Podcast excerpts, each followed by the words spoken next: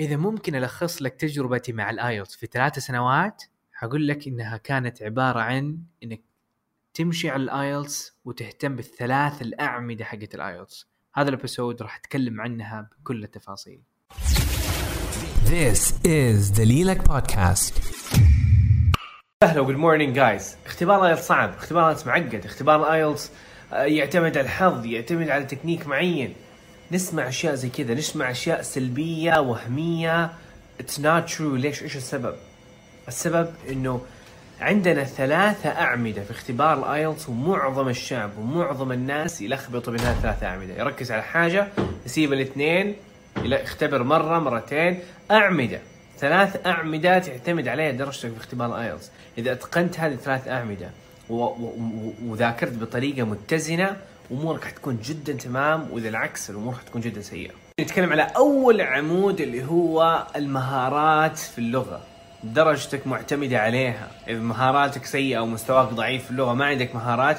لما أقول مهارات اللغة ومستواك في اللغة مو قصدي vocabulary مو قصدي grammar لأنه IELTS ما بيهتم بال vocabulary أو أترجم لي هذه الكلمة أو أشرح لي القاعدة لا.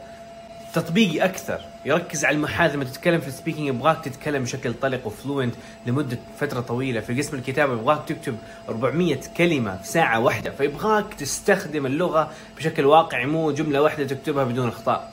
يبغى عادي تكون أخطاء لكن يبغى إنك تكتب فعلا. فبركز على المهارات الاربع استماع قراءة كتابة محادثة. فهذا أول عمود.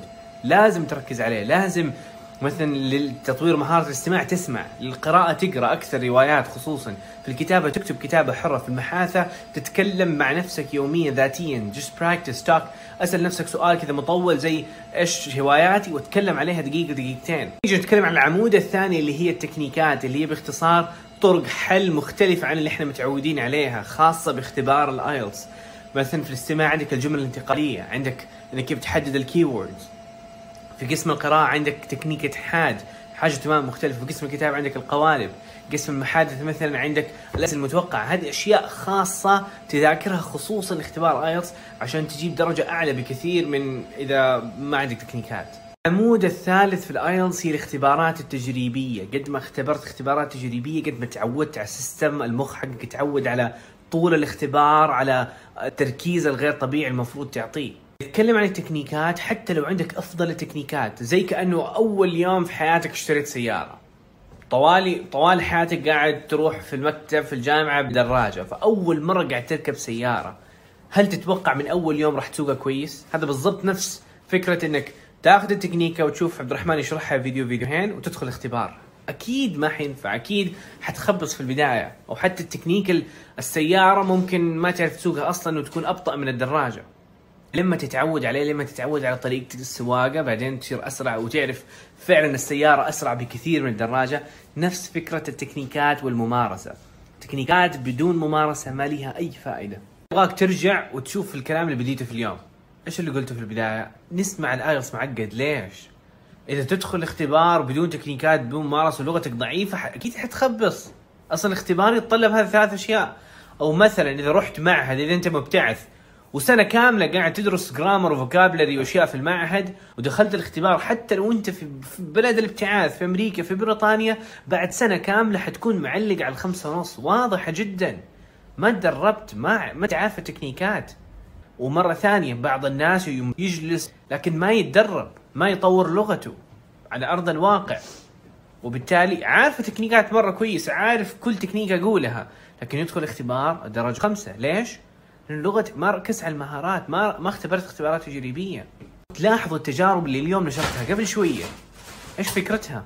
كلهم شباب ركزوا على هذه الثلاث أجزاء ويقول عبد الرحمن ترى ال IELTS مرة واضح مرة سهل مرة بسيط. إذا أنت عرفت هالثلاث أشياء لما تشوف الشخص يختبر ثلاثة أربعة خمسة ستة مرات أنا automatically أعرف إنه هذا الشخص عنده لخبطة في هذه الثلاثة أعمدة.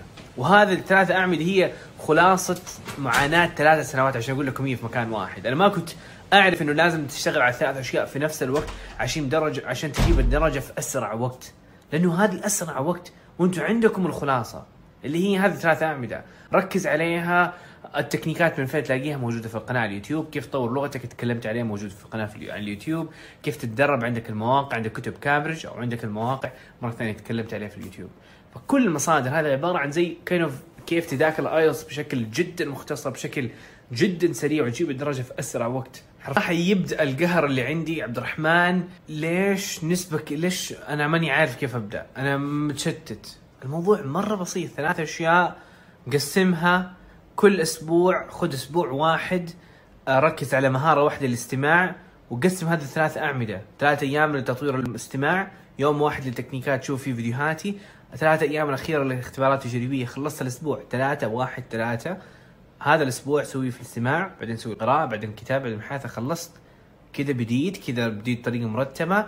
خلاصة تجارب مو تجربتي أنا تجربة الألف وفوق الخمسة ألاف شخص اللي وصل الدرجة الحمد لله خلال ثلاث السنوات الماضية من خلال حسابي من خلال المحتوى اللي قاعد أقدمه.